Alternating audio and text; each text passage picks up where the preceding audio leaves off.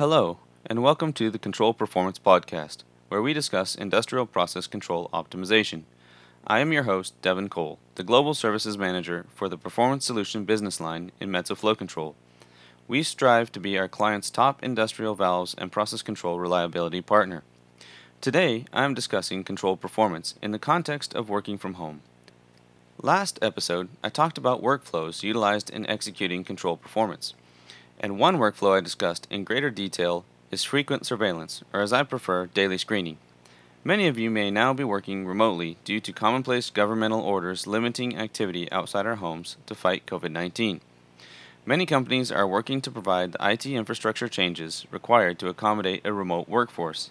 Additionally, industrial facilities are just adjusting operations to minimize personnel needed at site to keep critical processes running while still allowing technical staff to contribute to their businesses.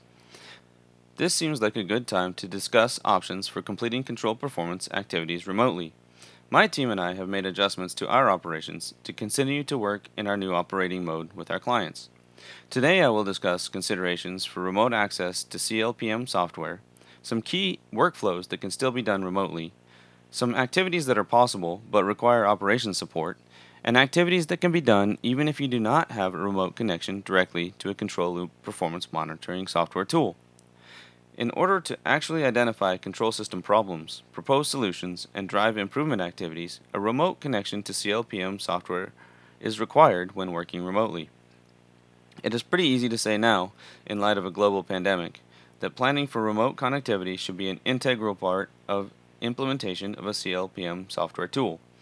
If you are starting such a project now, I highly recommend including options for remote analysis in your project. In fact, my team are creating implementation plans to install and configure plant triage remotely to start projects even while working from home. In designing remote access, the network configuration needs to be considered, including important aspects of loop monitoring such as ease of data access, data frequency, and communication security. This addresses the stream of data into the CLPM system and informs the network location of the software. For instance, if OPC DA communications directly from a distributed control system are to be used, it is typically better to locate the CLPM software on the same network level as the OPC server. However, it is possible to use an OPC tunneler software or get the data from a process historian instead. Overall, it is important to ensure the proper data are collected.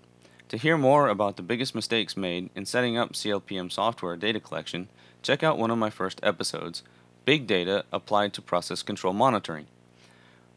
Once the location of the CLPM software is selected, now design for the remote access comes in. Again, the solution depends on the network configuration for the site and the technology available.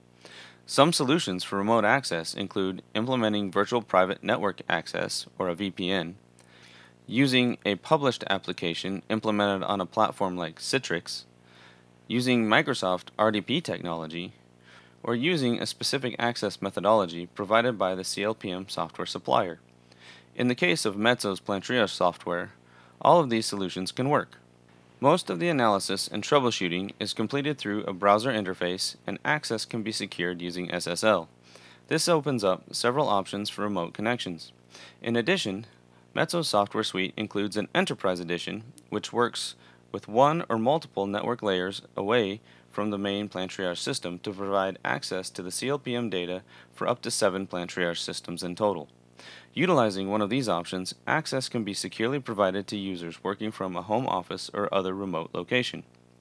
Once you have access to the CLPM software, you will need to decide what kind of work you will do remotely. There are some clear choices of activities that will be more difficult. I suggest choosing activities that do not require physical inspection of the process or in depth conversations with operators. Daily screening can still be done, and maybe in a home working environment you have more time to spend than normal on this kind of activity. Refer back to the last episode for a more detailed discussion of this workflow. However, just as a reminder, daily screening should involve two key decision points. The first is whether the problem identified is a real control issue or if it is a configuration issue with the CLPM software. The second decision is how complex an issue is, or more properly, can you resolve the issue with the time and situation currently? For this decision, the criteria may change if you are working remote compared to working at site. It is less likely that some issues that might be easily resolved at site might need to be documented and put in a queue when you are working remote.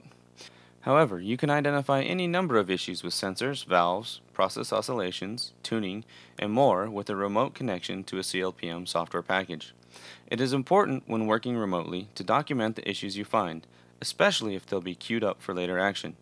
In Metso's plant triage software, there is a ticketing system that is designed specifically for workflow tracking and follow up. Whether you are saving issues to be addressed when back on site, or maybe even documenting results of problems you fix remotely, a workflow tracking system helps ensure follow up and closure of issues. This is even more important if you are working in a team where multiple members have overlapping responsibilities. Workflow documentation is also useful for reporting results to other teams such as management, maintenance, instrumentation, and operations. Speaking of operations, there are some additional activities you may be able to complete remotely with some help from on site operations and maintenance personnel. For instance, if you can deliver a process control loop step testing plan for on site operations to execute, you can potentially do process control tuning. Additionally, if you find problems with control valves or instruments, these can potentially be passed on to on site personnel for follow up, especially if the issue is critical and could cause unplanned downtime. There are many ways to improve performance if you have a connection to your CLPM software. As I mentioned earlier in the podcast, there are still some ways to develop a control performance program remotely, even if you do not have a remote connection to your CLPM software. Remember that there are three pillars to a control performance program tools, organization, and workflows. Even if you cannot access your tools, you can still develop your knowledge and skills in control performance, and you can also spend time developing workflows. There are many online courses available for improving process control and process analysis skills, especially now, and there are many online resources available like this podcast. In addition to the podcast, my group is hosting webinars at least once a month, and recently more often, covering topics from controller tuning to KPIs and benefit analysis. It is a good time to participate in self directed online learning.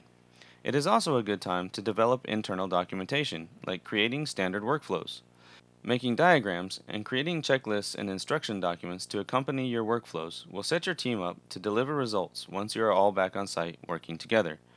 Whatever your current mode of working and level of access, I encourage you to spend some time now developing your control performance program in some way.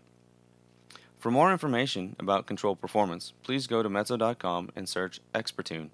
While you are there, check out our webinars, as well as a variety of other information available on our products and services. Tune in next time for an interview with some experts in the area of predictive control valve maintenance. Because remember, not everything is a tuning problem. Thanks for joining me today. On LinkedIn, find us at the Expertune Plant Triage Users Group, and we welcome your questions about today's podcast there, or send them to expertune.sales at metso.com. If you would like to be a guest on the show, please message me on LinkedIn or send a mail to the Expertune sales address. We are on iTunes, Google Play, and Spotify as the Control Performance Podcast.